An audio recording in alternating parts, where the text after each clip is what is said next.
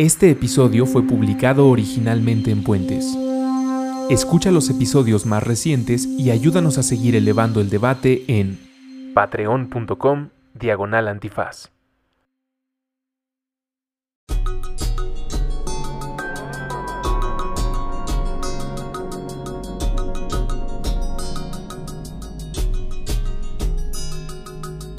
Aguas.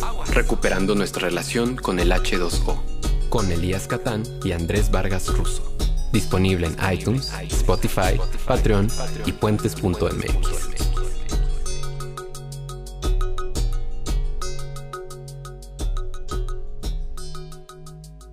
Los saludamos hasta donde sea, cuando sea y como sea que se encuentren. Bienvenidos a este podcast que se llama ¡Aguas! Hoy le metimos más coraje, bienvenidos sean todos. Elías Catán está del otro lado de la mesa, estrenando teléfono. Híjole. eh, Forzosamente. con un saquito chamarra de lujo, envidiable, eh, muy sonriente. Esta es mi clásica. sí. Esa es, ese es el- esa es la clase de Elías Esta es mi clásica. Jacqueline está en los controles y la producción y grabación de este programa. Y el día de hoy tenemos a la autora de Mexico City Streets, La Roma, Ciudad de México. La Roma como nunca antes la has visto, Lidia Carey. Hola, Lidia. Hola, ¿cómo Hola, estás? Lidia. Ya estábamos Gracias. cotorreando ahorita de los podcasts que escuchas, de la primera edición de este libro que nos dices salió en 2015 en un esfuerzo entre amigos y tú y familiares. Sí, es cierto. Este, la primera era, como te dije, este, súper casera. Yo hice todas las fotos, una amiga me hizo este, el diseño de las páginas, mi mamá estaba editándolo, otro amigo también como edición final. Este, sí, era un trabajo de todos y todos me echaron dinero para hacerlo, imprimirlo yo solo. Entonces el primer tiraje fue como 500 porque estaba muy pobre y eso fue la única que pude este, acceder. Entonces, este, luego de tener el primer libro, fui con, este, con Random House, Penguin, de México, y presentaron el libro como proyecto que quería hacer una actualización y ellos estaban muy al favor. Y, y luego como fuimos cambiando un poquito la, el concepto, nada más, como la información sigue siendo como más que nada lo que estaba en el otro, aun- aunque ha estado unos cambios que te, que te puedo platicar después, pero Des- este... Desde el primero está en Spanglish. Sí, desde el primero. De hecho, el primero era un lado totalmente en inglés y otro lado totalmente en español. Pero este, este vez este, dijeron que querían como el español inglés, español inglés. Porque la verdad es como, es un libro para gente que quieren vivir en, en la Roma o quieren visitar o quieren nada más tener un poquito más información, al fondo. Entonces eso también puede incluir desde mexicanos hasta extranjeros, hasta quien sea. Angloparlantes, hispanoparlantes. Exactamente. ¿10 años llevas en la Ciudad de México o eso dice asomándome a la primera del libro? Ya. ¿Los 10 años aquí en la Sí. Roma? ¿O en No, la- tengo, tengo 11 años en el país Ajá. y tengo 6 años en la Ciudad de México, todos en la Roma, en la misma depa, porque tengo el, el miedo de perderlo. y eso lo pusiste en el libro como el, el miedo de perder la renta. sí, como que está tan difícil a veces encontrar un departamento en la Ciudad de México, voy a...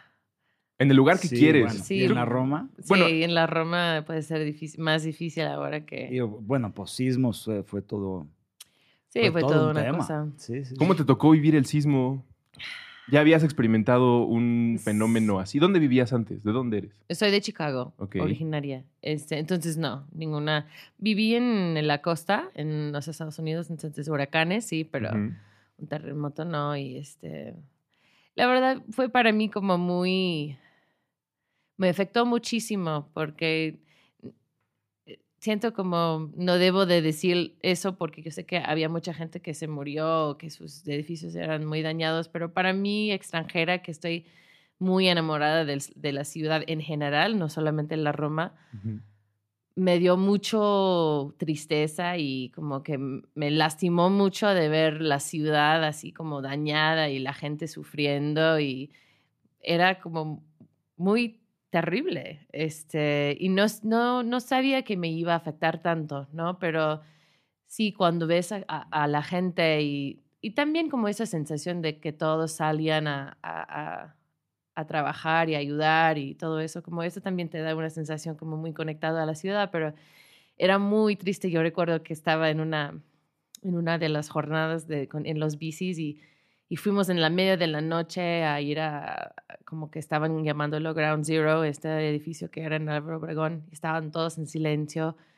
esperando a sus 286. familiares y yo empezó a llorar y no pudo dejarme de llorar, era muy, muy difícil y, y eso es sin tener propios daños y, ¿no? Como que yo estoy bien, mis amigos están bien, entonces sí, era, era muy difícil. Fue Creo que- fuerte. Yo como a 20 personas que conozco, por lo menos conté que se quedaron sin casa. Tres de ellos propia. Sí, sí. Sí, estuvo. Pero lo que mencionas es bien real. Eh, muchas personas creo que superaron tal vez la pérdida de una casa o el lugar por el que pasaba siempre destruido y es triste.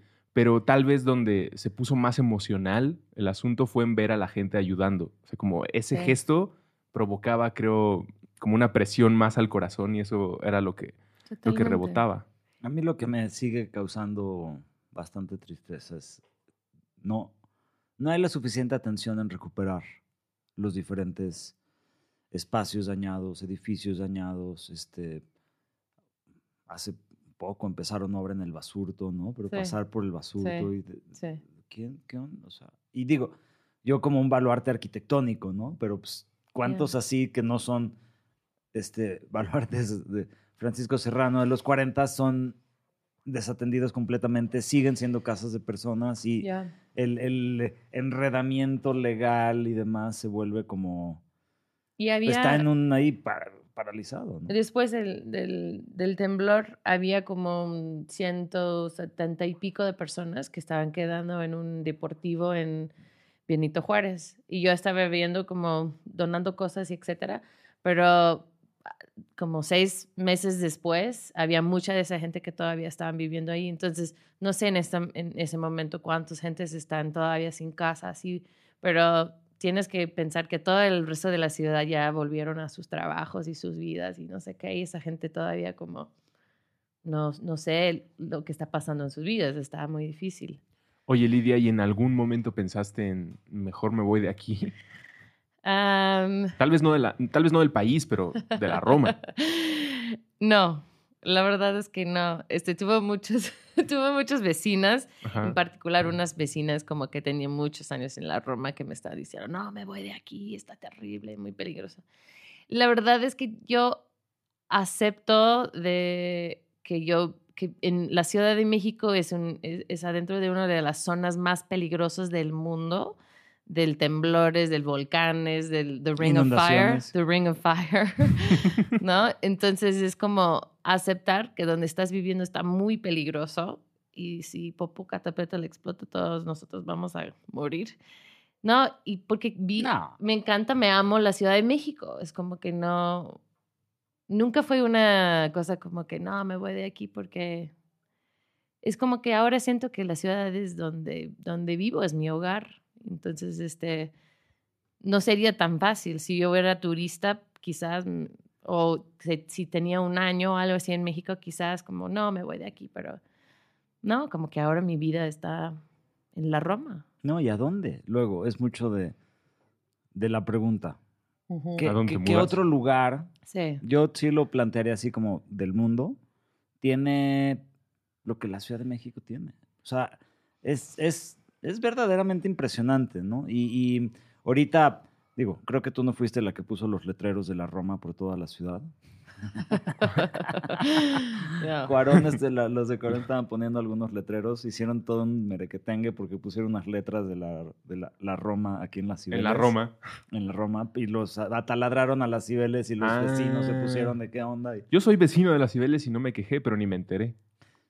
O sea, fue muy rápido. bueno, Pero- aquí se pone rollo, pero a lo que quiero llegar es, ¿qué onda con la popularidad esta, de esta colonia. de, esta- de la Roma? De O este sea, pueblito mágico. La Roma hipster titlán, como me dijeron por ahí, Hipster la Roma condesa, este... Yo, yo voy a defenderlo de Pueblo Mágico con Lidia porque además co- con el libro aquí, la experiencia de 10 años y haberlo conocido eh, a esta profundidad, sí siento que personas, y lo he dicho en otros podcasts, como que viven en Interlomas, que viven en Satélite, que viven en el Pedregal, vienen a la Roma Condesa los domingos como si fuera un pueblo mágico, Sí, a claro. tomarse una nieve en el Roxy, Sí. a comer en la cervecería, a pasear a sus perritos alrededor de Un churro en los parque, mor- un churro en los moros. pues sí, ya, ya es esa eh, construcción la Roma Condesa y pues probablemente esto, esta historia empezó en el 85. Eh, nos contaban en el Huerto Roma Verde, que era un edificio que se cayó en ese terremoto y ahora es un lugar hermoso, recuperado, que Sí. este fin de semana va a tener unas actividades muy lindas Sí, por su aniversario.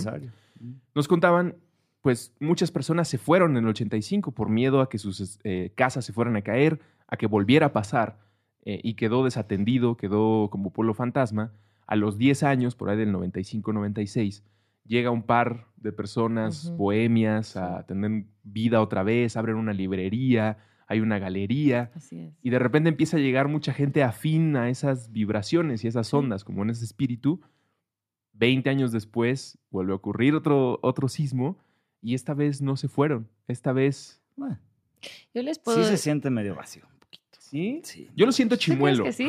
Yo, Yo, yo no, no- yo no lo hay, siento. yo sí hay momentos en las noches cuando es de... Ah, es que, sí ¿sabes? se siente vacío, la verdad. Va- por momentos. No, Vacío de vecinos, vacío pero de se siente más gente. O sea, como más Yo gente siento viniendo a más visitar. turistas. Ajá, eso, más turistas. Yo siento más turistas. O sea, y sí me han tocado varias, varias sesiones de, de que estoy paseando aquí, de chaperoneando a alguien ahorita con lo de EarthX, esto, el otro, que acabo en un restaurante y soy el único mexicano. Sí, sí. En, en, en en el circuito de Ámsterdam, En en, Páramo. Bueno, Páramo. sí. En, o En sea, la Condesa y en Páramo no es así como que el, no, yo qué sé, el Rosetta o... Bueno, el querido... máximo, eso es Páramo, ¿no? Y, y- y puro extranjero. El querido Alfredo, uno de los vendedores de revistas de Mi Valedor, que es una revista preciosa que ustedes pueden conseguir. Si ven alguna vez a un- una persona con chaleco rojo de revista de Mi Valedor, compren una revista. Son personas que viven en la calle y se mantienen vendiendo revistas que ellos mismos editan y toman sus fotos. Y Alfredo ya está aprendiendo a hablar inglés porque su punto de venta es la Roma Condesa. Entonces luego se encuentra a extranjeros y pues ya está aprendiendo cómo, cómo hacer la labor de venta.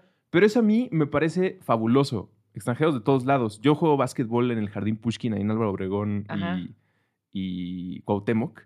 Y cada vez hay más representación de todo el mundo. Hay, Sí. Ya hay un equipo francés, Sí. hay una persona de Nueva Zelanda, un equipo de Vietnam, de Vietnam. Hay tres vietnamitas ahí jugando que trabajan en la Guerrero. Eh, y eso está increíble. Creo que es otro atractivo de la colonia que lo hace lucir mucho más. Eres mexicana.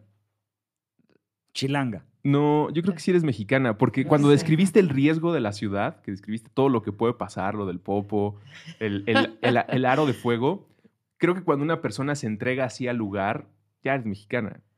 Yo, yo les puedo decir, de mi punto de vista, que, que me atrae tanto a la ciudad, pero en particularmente a la Roma. Yo creo que la Roma está en un punto muy delicioso, lo puedo, si lo puedo decir de esa manera, este, que todavía estoy nada más hablando de la Roma, no tanto la Condesa, porque es una dinámica un poquito diferente, pero en la Roma yo siento como que todavía guarde unos puntos como fondas, puestos de tacos, lugares pequeñas, ferreterías, este, cosas como la, el mercado de Medellín, etcétera, que todavía hacen el barrio que está, como que tienen ese carácter más, este, no quiero decir antiguo, pero quizás un poquito más tradicional. Además tenemos cafés y café gourmet y como todas las cosas hipsterón de lo que estás hablando, ¿no? Y Y, este, galerías, y- sí, como que es un, también yo creo que la Roma y la Condesa tienen una manera, un diseño que también lo hacen muy particular en la ciudad, que no es tan cortado por muy grandes avenidas con mucho, mucho tráfico. Estamos, bueno, tenemos la, lo de insurgentes que divide de las dos colonias, pero alrededor es donde tienes los, las, las avenidas grandes, Cuauhtémoc, Chapultepec. Entonces es como que sientes que tú puedes caminar un poquito más fácil que en, por ejemplo, este, el Narvarte y- o del Valle, que también me encanta, pero esos son más cortados por, por avenidas, en, mi- en mi Ujú, opinión. Entonces yo siento como que está muy caminable, hay mucha verde, este, con todo ese diseño de lo que hicieron de los principios, la, ide- la idea de los avenidas grandes, de los camellones, camellones. camellones. Este, entonces Sí, todo la, la eso. traza urbana es una delicia también. Sí. Igual al nivel de la comida. Y hay lugares Sí. en los que todavía se puede ver el trazado indígena. Ahorita vi una ilustración. Era, era el pueblo La Romita. Se Sí, Ahí en esa parte de la Roma todavía se puede ver el trazado indígena, sí, donde está increíble. no funcionó la idea de las calles para los coches. Era, no, pues la iglesia está diseñada así.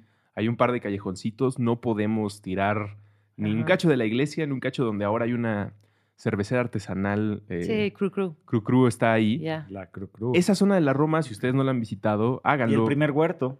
El Ahí, primer huerto Sí, está ahí, sí es cierto. de otro, ahí. de otro edificio caído. Ah, yo no sabía que era un edificio caído. ellos. Eh, tanto ese huerto Roma Verde y el Tlatelolco Mira. son Sí, edificios de Tlatelolco caídos. sí sabía. Sí, esa, esa Está parte de la. Roma es hermosísima también, esa pequeña plaza y la iglesia que, que me han dicho muchas, muchas personas que es como lo más viejo de las Américas o algo así, que no he buscado el dato fijo, pero entonces es como que sí, te- la, la, la colonia en sí como que tienen un- muchas esquinitas y callejoncitas y lugares como dices, oye, no sabía que esto era aquí. Entonces es como de caminar y descubrir esos pequeños espacios que me parece como son encantadoras. En Una- 20 años. Me gusta cuando le dices, una delicia. Yo les quiero hacer una pregunta que estábamos viendo con lo de Barrio Unido. Este, ¿Qué calles volverían peatonales? Ah, ¿Qué a calles en la Roma considerarían deberíamos de hacer, ¿Petonales? promover, pedir, hacer un Ah. experimento momentáneas, los fines de semana, no sé. Abierto a, diálogo y discusión, pero ¿cuáles calles tienen el potencial para decir coches? ¿Saben qué? De aquí para allá. Es interesante porque es como que tiene que ser una calle que, que sí tiene como mucho movimiento peatonal, pero que no disturbe tantis, tanto, tanto como el, el flujo del... Ah, yo creo que para mí, Orizaba. Todo, todo Orizaba desde, bueno, o quizás Orizaba desde la Plaza Luis Cabrera hasta el Río de Janeiro. Orizaba es. eh, ¿Luis Cabrera es donde está el David? ¿O Luis Sí. Cabrera es donde está. No, La esta, otra. La otra. están Luis las Cabrera David es- de Río de Janeiro. de- cerca del Porco Rosso y. Sí, exactamente. Desde ahí hasta, hasta Río de O Janeiro. sea, me- de Toscano a Toscano. Sería muy lindo. Me parece este, este El- trazo. Pero esa calle ya tiene un gran camelloncito. O sea, ya es muy bonita. Sí, pero como ¿Alguna otra? me encantaría si hicieron Baja California todo peatonal, porque está al lado de mi casa y está terrible. Baja Pero es una avenida, ¿no? Sí, no, sería Es- imposible. Es eje 3 Oriente. Pero hay de, de las cosas bonitas que le pueden pasar a los ejes, también cosas que estamos promoviendo dentro de Barrio Unido, es el... Ubican de Río de Orizaba, de Río de Janeiro a Chapultepec. Ajá. Antes eran cinco Sí, carriles que sí. desbordaban. y- Sí. Y ahora está mucho más. Ahorita es una, la verdad, súper lindo. Agrandaron, agrandaron banquetas, pusieron un camelloncito y el levante que le dio esa zona. Ese micro ejemplito es algo que yo creo que sí le podría pasar a ejes como Baja California, como Yucatán. Pero otra calle que hemos estado platicando, bueno, Michoacán se mencionó en la última conversación de barrio, volver Michoacán peatonal, Ok, que también se me haría interesante, por lo menos en algunos momentos. Pero otra que creo que podría tener mucho potencial es Chihuahua. Chihuahua. paralela, paralela a Álvaro Obregón, imagínate, todo Sí. Chihuahua, Sí, sería lindo. todo. ¿Quién, ¿Quién circula por Chihuahua? Salvo AMLO cuando llega a su casa de A transición. Chihuahua. A Chihuahua. No, pero la verdad es que Chihuahua sí también tiene como varios tiendas, lugares, algunos de mis favoritos de la Roma que están en esta calle que sí, sería muy bueno si, este- si era peatonal. Tienes razón. Podría estar padre, ¿no? Sí. sí. Lo- lo- sa- salió en unas conversaciones de barrio a las que los invitamos también, van a reanudar el siguiente año. Barrio Unido es un esfuerzo de los restaurantes, liderado Sí, por, por. Paulino y, y varios restaurantes, Coral y Muy Perla. Hay como un buen interés, porque luego es algo que creo que no, no, no, no, algunos vecinos no le dan el suficiente crédito a los restaurantes y, y son vistos como algo malo. Y algo que sin duda para mí es, cuando me preguntan por qué no vives en algún otro lado, mis respuestas sencillas son chilaquiles. Pero la realidad es que cuántos restaurantes favoritos Sí. dejar, o sea, lugares de gente increíble, o sea, dejémoslo de ver como el Puntos de encuentro. Puntos por- Son puntos de encuentro. Alimentaron, no sabes a cuánta gente alimentaron los Sí, restaurantes durante el sismo. Mi miedo un poquito con las calles peatonales, que tengo que decir la verdad, es que no quiero tampoco que la Roma vuelva a ser como un Disneyland, ¿no? Como que me gustaría que tienen todavía esa sensación muy urbana, que no tiene que ver con coches, pero como sí puede llegar a ser como yo he, yo he, vivi- yo he vivido en varias otras ciudades como que y cuando llegan a tener peatonales es como cuando entran todos esos como big box stores y todo, ¿no? Entonces pierde un poquito Se la- vuelve un shopping mall. Exactamente, un shopping mall al aire Mm. libre. Entonces, y eso como me da asco. No quiero que la Roma sí, se vuelva sí. así, pero sí, sí era planeado bien y que podían quedar todos esos lugares que ya tienen espacio ahí, sería muy bueno. Porque luego es lo que pasa, suben mucho las rentas Sí, exactamente, y los porque está muy, changarritos Más. cierran. está muy agradable vivir Mm. allí en esta, en esta zona, entonces luego como que ves a un Gap y a un Body Shop y a un no sé qué y Ish. está como... Siempre van juntos. Sí. Gap y Body Shop. Sí. No lo dijiste al Sí, azar. Siempre Sí, están no, juntos. Es cierto, es cierto. Y eso como que me da un poquito de... "Neh", ¿No? Como que no, Sí, sí, Oye, sí, sí. No me gustaría. Estoy totalmente de acuerdo. Además, creo que voy a empezar a utilizar el adjetivo delicioso para describir el lugar en donde vivo, trabajo y soy muy Sí, ¿eh? feliz. Pero hablemos un poco de la etapa del ñe y de las rentas y de la gentrificación. Ajá. Porque supongo que en esta Sin duda. investigación y en 10 años de cariño y de vivienda Sí. en este lugar, también habrás notado que esto que mencionabas al principio sobre las pequeñas cafeterías, ferreterías, Sí. tapalerías, también están en una especie de peligro de, de extinción. Absolutamente. Y sí. ahí hay un- una cooperación de nuestro lado, una solidaridad que deberíamos establecer. Es parte del- de la evolución de la ciudad y tenemos que más bien encontrarles otro camino. ¿Cómo te sientes tú con eso? Bueno, parte de, digo, tengo mil este, sentimientos de ese problema, pro- problemática de esta ciudad y también de muchas ciudades. Este, no, eh, obviamente como yo también me voy a cafés medio hipster y me gustaría comer en máximo lo que sea, ¿no? Entonces es como que también no estoy diciendo que del lado nice o, ni- o más nice de la, de, la, de la Roma como que nunca me participo, pero digo, esa parte más tradicional, esa parte más como de los vecinos, yo, yo creo que tenemos que valorarlo muchísimo. Y por eso incluí en el libro, yo trato en el libro como incluir lugares que son más que tienen más trayectoria en, las, en, en, el barrio, que son de mis vecinos, incluyo este, servicios, este, que son como lugares que no lo pienses tanto si eres turista, pero si estás viviendo dices, bueno, pero ¿dónde, dónde puedo este, hacer una llave o no sé qué? Entonces eso también, yo trato de hacer un balance entre los dos, las dos cosas, incluyo fruterías y lugares así, porque yo creo que también esa, es- esa parte es importante. Esa gente ya tiene mucho tiempo en, en, en, la colonia y si están haciendo su trabajo bien, si tienen como una muy buena producto, yo creo que es muy importante que lo, que lo valoramos y también que compramos con ellos. De la parte de la política y cómo vamos a controlar que siguen, sigamos teniendo como esa balance, porque yo creo que en ese momento como que tenemos más o menos un balance, quizás un poquito más de la gentrifica, del lado de gentrificación, en particularmente para las rentas, porque están subiendo todos y está- es imposible para una persona de una economía mediana vivir Empezar a pagar en dólares. No. Entonces, este, yo creo que esa parte sí está difícil y yo soy muy de espacios, bueno, como que dice Jane Jacobs, ¿no? Que los espacios urbanos tienen que ser mixtos. Tenemos que tener edificios que son viejos y nuevos, rentas que son más altas y re- rentas que son más bajas. Como que tenemos que tener esta Jen Jacobs. Jane Jacobs, que es una urbanista canadiense.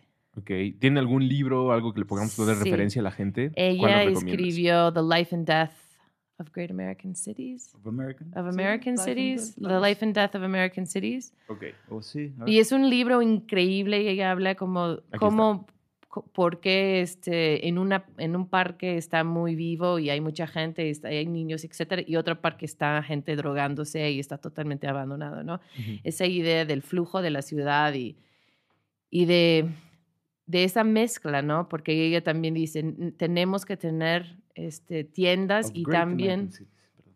of Great American Cities. Um, tenemos que también tener lo, lo residencial. Eso hace que siempre hay ojos en la calle, que siempre hay gente que está moviendo por ahí. Nos siente muy solos. Si tú vas, para mí, si me voy a las lomas, donde no hay puestos, donde no hay tiendas, donde no hay nada, por las noches, Puros muros. está terrible. Y donde si andas caminando, luego Sí. luego mandan una patrulla de ¿a dónde Exacto. vas? A mí, me- a mí me ha pasado, Sí. salgo de fiestas, bueno, salía de fiestas, ahorita salía más cuando no me dejaban salir que ahorita, pero iba a fiestas y salía y me tenía que regresar y caminaba ahí en Lomas Sí. y mandaban una patrulla de usted qué hace aquí, Totalmente. joven. Yo sé que, cua- que cada Estás vez cuando... caminando, que está mal. Yo sé que cada vez cuando regreso a mi, a mi, a mi casa en la media de la noche, que no hago to- todo el tiempo, pero que siempre está el chavo de los abarrotes que está enfrente de mi casa, que siempre está lo- el puesto de los tacos que está abierto muy de la noche. Entonces también eso da la sensación de seguridad en tu barrio. Esas cosas son muy importantes. Entonces, ¿Y qué te hace sentir insegura en el barrio, a los espacios donde no hay, no hay gente. donde no hay gente? cuando hay gente, no, no es como que está solamente yo y como un güey que se ve como medio peligroso. Sí, Pero digo, cuando- negro. Cuando hay gente, este, cuando hay gente pasando con sus perros o regresando del, del cine o no lo que sea, a mí me siento muy seguro. Sí, la verdad es que siento muy seguro en la Roma.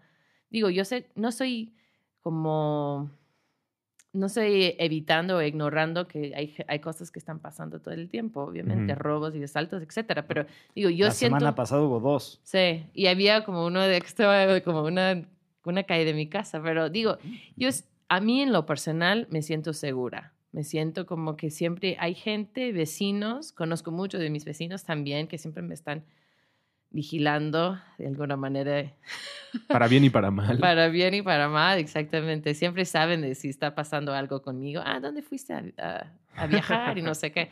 Entonces, pero, pero eso también te da la sensación de, bueno, pero vivo en una comunidad y la gente me está viendo porque yo soy también parte de su comunidad. Y eso me da, me da una sensación de seguridad en la Roma. La verdad, no. Sí, yo tengo muchos turistas que dan, que, que yo este, les doy tours.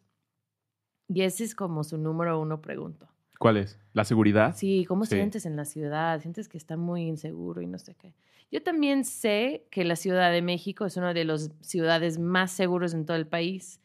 Entonces, obviamente cosas van a pasar. Estamos en una ciudad de 28 millones de personas, obviamente, como que no puede ser. Y con perfecto. desigualdad tremenda. Exactamente, pero digo, para mí, en lo personal, y quizás es por vivir en la Roma y no en otro lado, a mí me siento muy seguro en la ciudad, no, me, no tengo ningún problema. La pregunta de la seguridad es totalmente real. Mi prometida se llama Ana Vicky, le mando un saludo si está escuchando esto.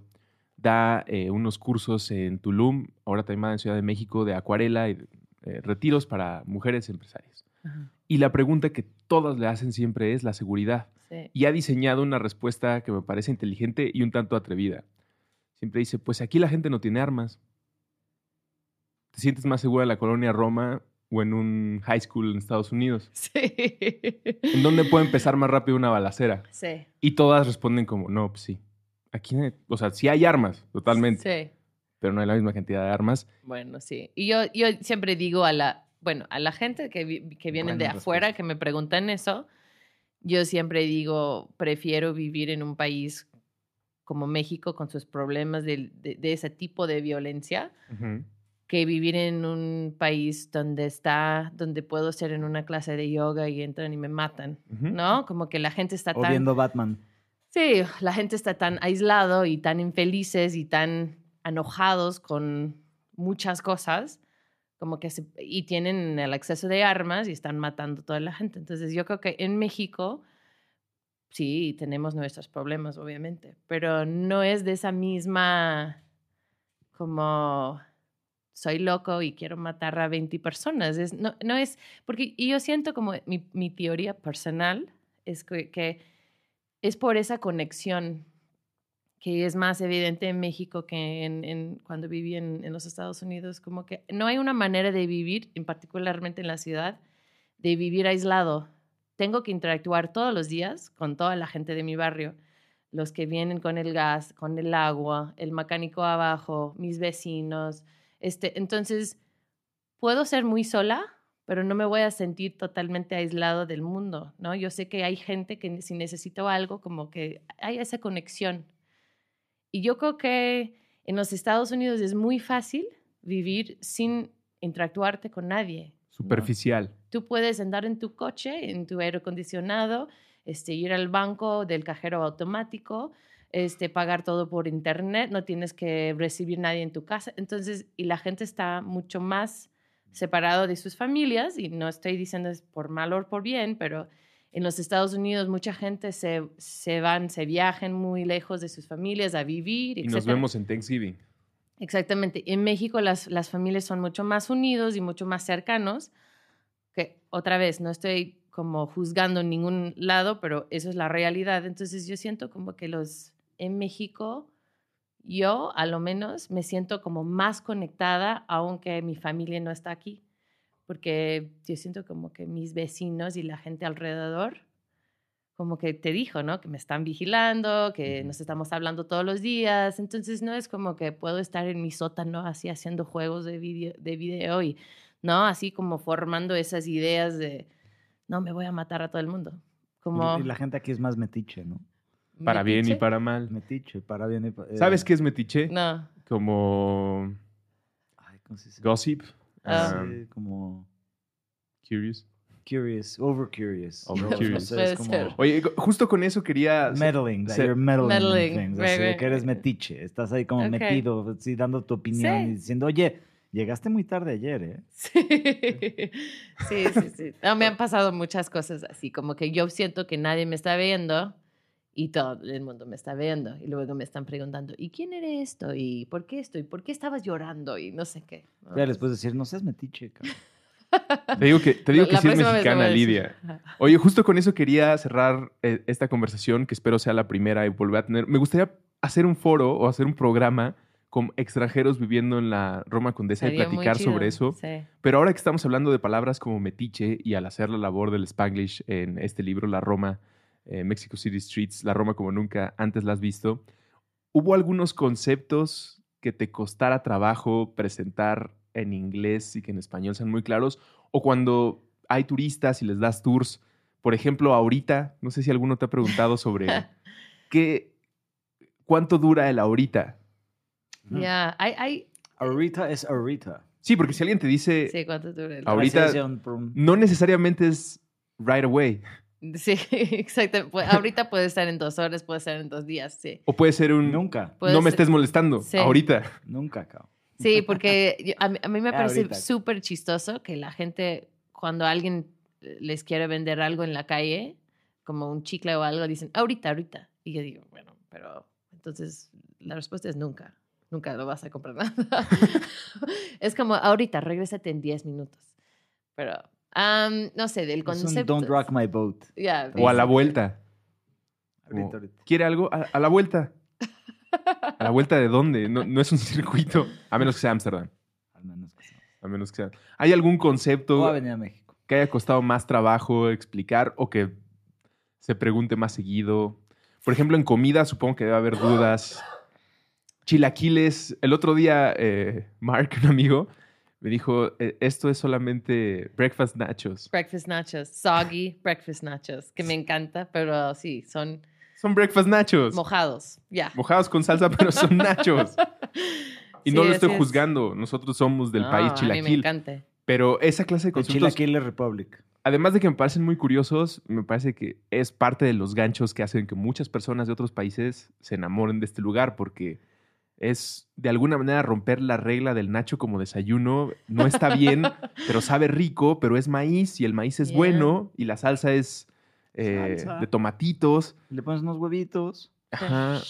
Y como que rompe. Estoy, me estoy portando mal, pero al mismo tiempo estoy embrace the culture. Sí, siente como, como comer junk food para el desayuno, Ajá. pero delicioso. Pero sí. no es necesariamente junk food porque no, no, est- estoy no- de acuerdo. son sí. los nachos de Cinemex. Sí, no son- no son el queso así como artificial. Ajá. No, y no todos tienen que ser fritos. No todos tienen que ser fritos. Exactamente. Am, Y unos sus frijolitos, unos huevitos. Sí, insisto, Es lo más Ustedes válido. necesitan hacer un podcast 100% sobre los De chilaquiles. nachos. Chilaquil. Sí. Breakfast Nacho se puede llamar el Chilaquiles podcast. Republic. Yo no sé de conceptos Nacho Break. de que tuvo que explicar a la gente este El güey. es que sabes que la gente que se toma en mis tours te digo la verdad no son tan metidos en el lenguaje español para saber ese tipo de cosas yo me pregunto todo el tiempo de esas cosas y cómo puede ser una palabra que lo puedes usar por mil diferentes usos, ¿no? Chale. Sí, exactamente. Chingón. Entonces, este. e- Esa gente como que no, no tanto. eh, Sus preguntas son un poquito más de.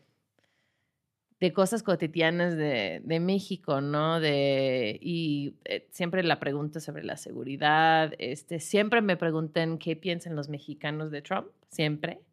No, no, no te ha pasado, bueno, seguramente no, porque la mayoría, eh, si viajas eh, en aeropuerto, pues deben de ubicarte como estadounidense. Sí. Pero a mí me, me pasó en Grecia, en Madrid y aquí también, cuando conozco eh, camaradas de Estados Unidos, lo primero que me dicen, we're so sorry for our president. We're so sorry. Y yo siempre estoy como, hey, Sí. nobody likes his president. Yeah. I- I- you know, yo creo que es muy interesante lo que está pasando ahora con Trump.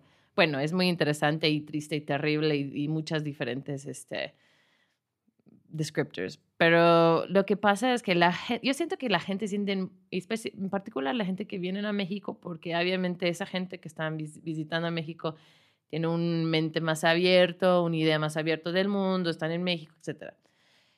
Sienten muy culpables de lo que está pasando, sienten muy, muy mal de lo de, de, lo de Trump. Entonces me están preguntando así, ver como, ¿me odian? Me van a ver mal.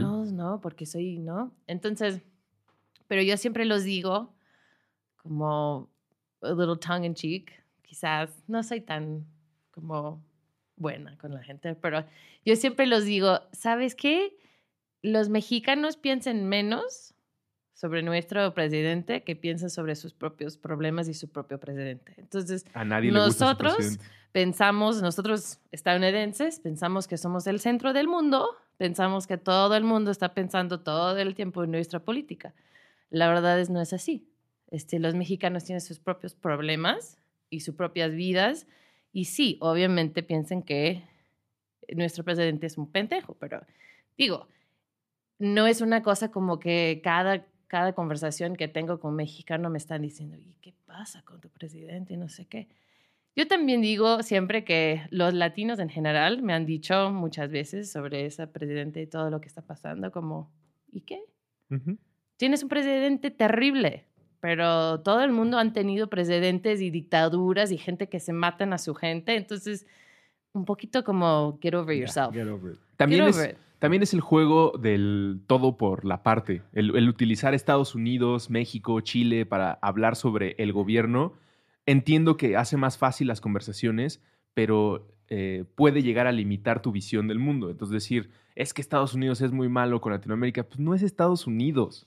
Fue, Sí. un, fue una administración de una época y tal vez algunas organizaciones, pero si acaso el tener presidentes pendejos en toda América nos une, porque entonces nos hace empáticos de decir, pues sí, yo también, Sí. tú también.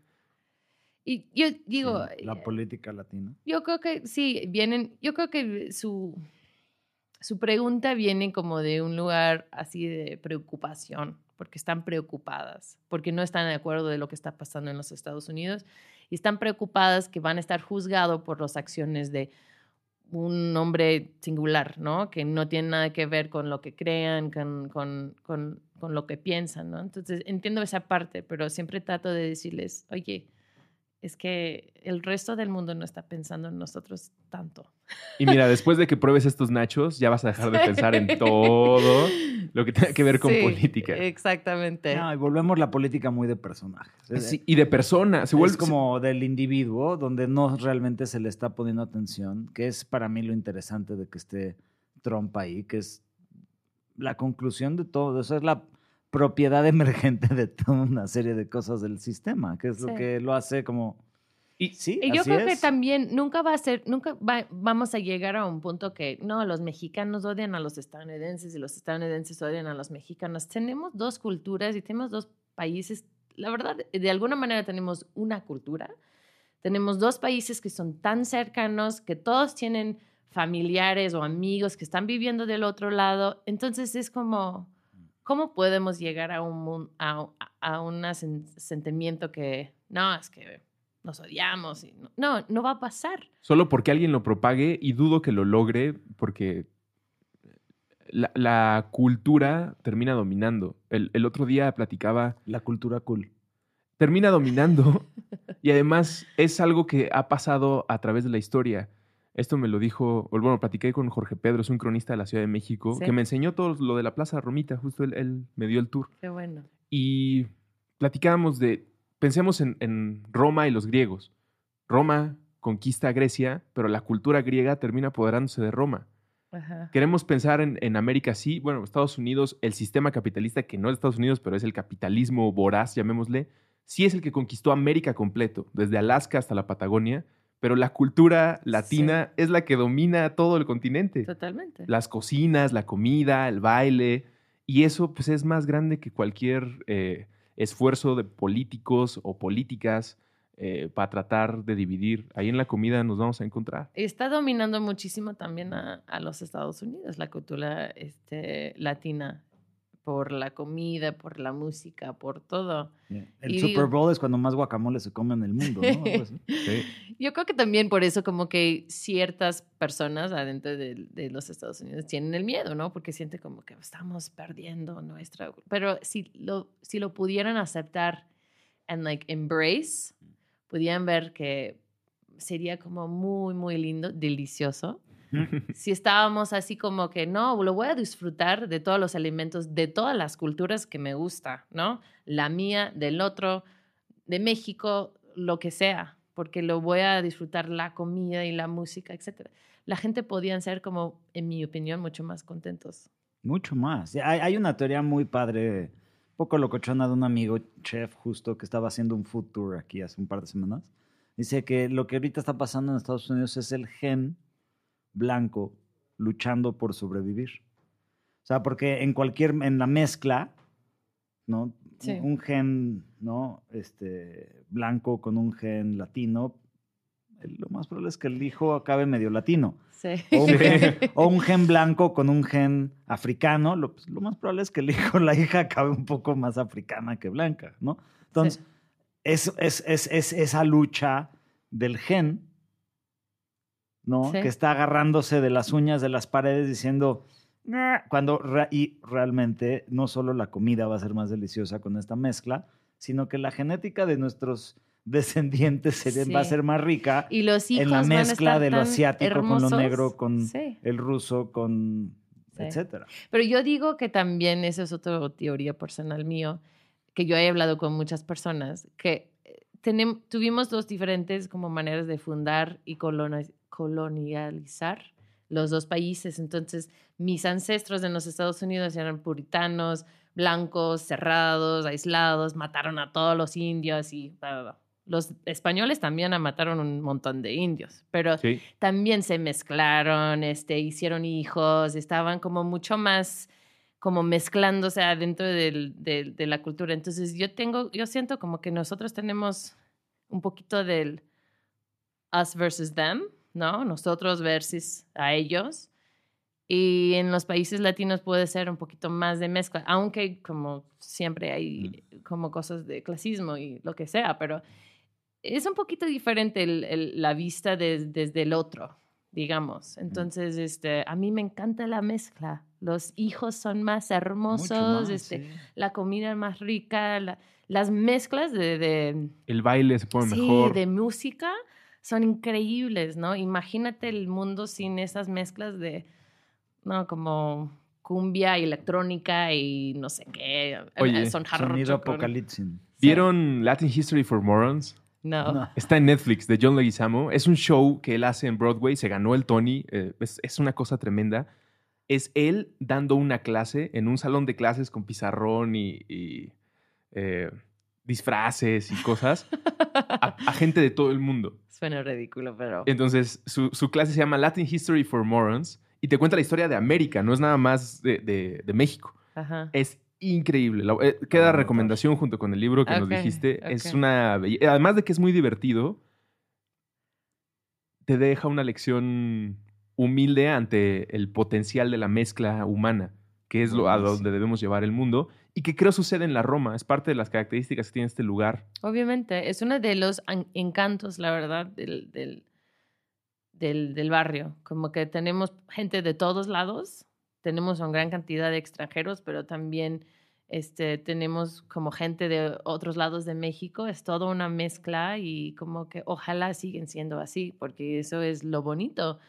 ¿No? Que estamos, que podemos vivir todos nosotros. Eso, por eso como que me da pena como que dicen, no, es que a los vendedores no, a esto no, a esto no, bla, bla. Necesitamos esa mezcla para tener un barrio muy como Delicioso. Delicioso, ¿no? Tienen que ser, tenemos que tener gente que son como más este, limitados económicamente y gente que tienen más eh, este dinero y tenemos que tener como esos restaurancitos que son como muy baratos y muy buenos y otros que son caros y también buenos. Tenemos que tener esa mezcla porque si no vamos a perder muchísimo de la, del encanto del, de la Roma. Eso es mi opinión. De esa mezcla salen cosas muy buenas y también de las migraciones viene otra, otro aprecio que le da mucho cuidado a las zonas.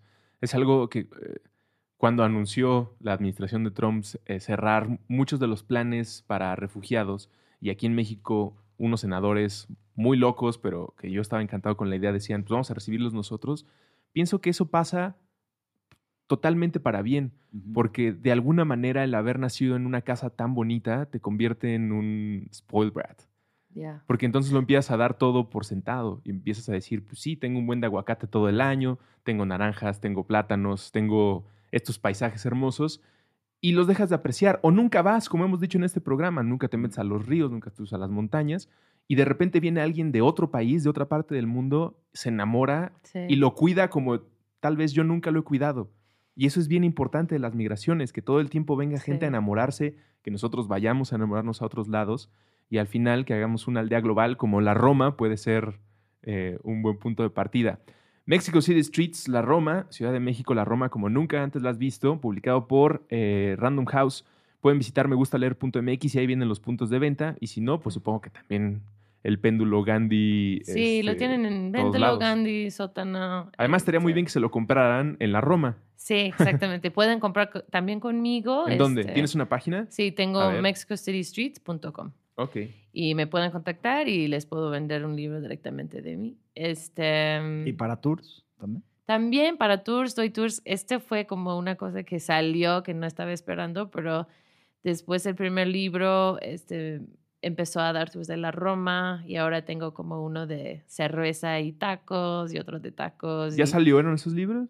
¿Mande? ¿Eso, eh, ¿Son libros que van a salir o que ya están? No, ¿O no, son no. los tours? Tours. Ah. Son tours. Que Y estoy había uno del tour del mezcal, ¿no? Que querías, que hay, hay un tour que estaba platicando David de Biobolsa, que se puede hacer de aquí al centro, ir por todas las Sí, mezcalerías. sería muy bueno. Y allá te recoge una ambulancia. Sí, bueno, a ver cómo llegas. Medias onzas, medias onzas. No, es que, que también es como que la ciudad para mí es, es un sinfín de oportunidades de hacer esos tipos de como comida, que este, tours de comida y cosas así. Pero en la Roma en particular tengo esa, como tengo un tour general de la Roma, de la historia, tengo una de que es mujeres famosos que vivieron en la Roma, que también es súper interesante. Órale. Y este, y sí, y muchas, y siempre mis tours incluyen comida. Siempre, porque soy muy fan. Sí, te- tendría que platicar con Jorge Pedro, ¿no? Es lo que- es- me robaste Cuidad, la Cuidad idea. de México. Tiene otro podcast aquí en Puentes que se llama Ah. Cuidad de México. Nice. Ajá. Su, su lema es solo, Solo cuidas lo que amas. solo No, se amas- cuida, solo se cuida lo que se quiere y solo se quiere lo que se conoce. Ya, eso es cierto. eso es cierto. Sí deberías de grabar un podcast con él definitivamente por este libro y por el cariño que le tienes a tu país. Yo creo que si es mexicana. Lo he dicho en, en otros podcasts y lo digo constantemente. Eh, Chabela Vargas tenía toda la razón del mundo. El- lo mexicano no es una cosa del lugar, Exacto. de haber nacido aquí en el territorio entre el Bravo y el Balsas O el Usumacinta. o el Sumacinta. Los mexicanos nacemos donde se nos da la chingada gana. Pu- Puedes haber nacido en Bielorrusia y de repente vienes a México y dices, no, yo, yo soy mexicano. Este. Fue un accidente geográfico que hubiera caído allá, pero yo soy de aquí. No le atinaron. Sí, ¿no? Eh, la cigüeña se puede equivocar. Y pues muchas gracias por venir a platicar con nosotros. Te voy a pasar el contacto de Jorge Pedro.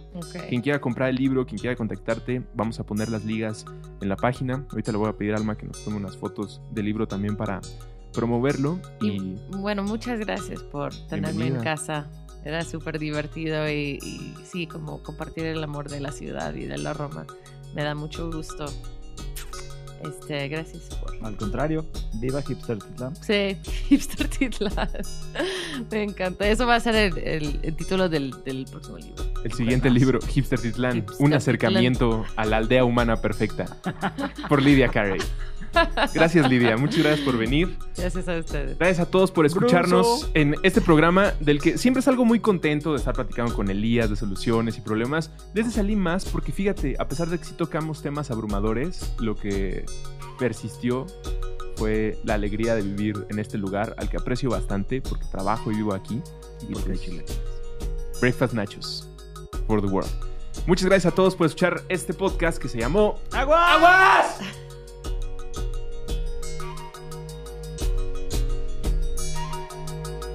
Aguas. Recuperando nuestra relación con el H2O. Con Elías Catán y Andrés Vargas Russo. Disponible en iTunes, Spotify, Patreon y puentes.mx.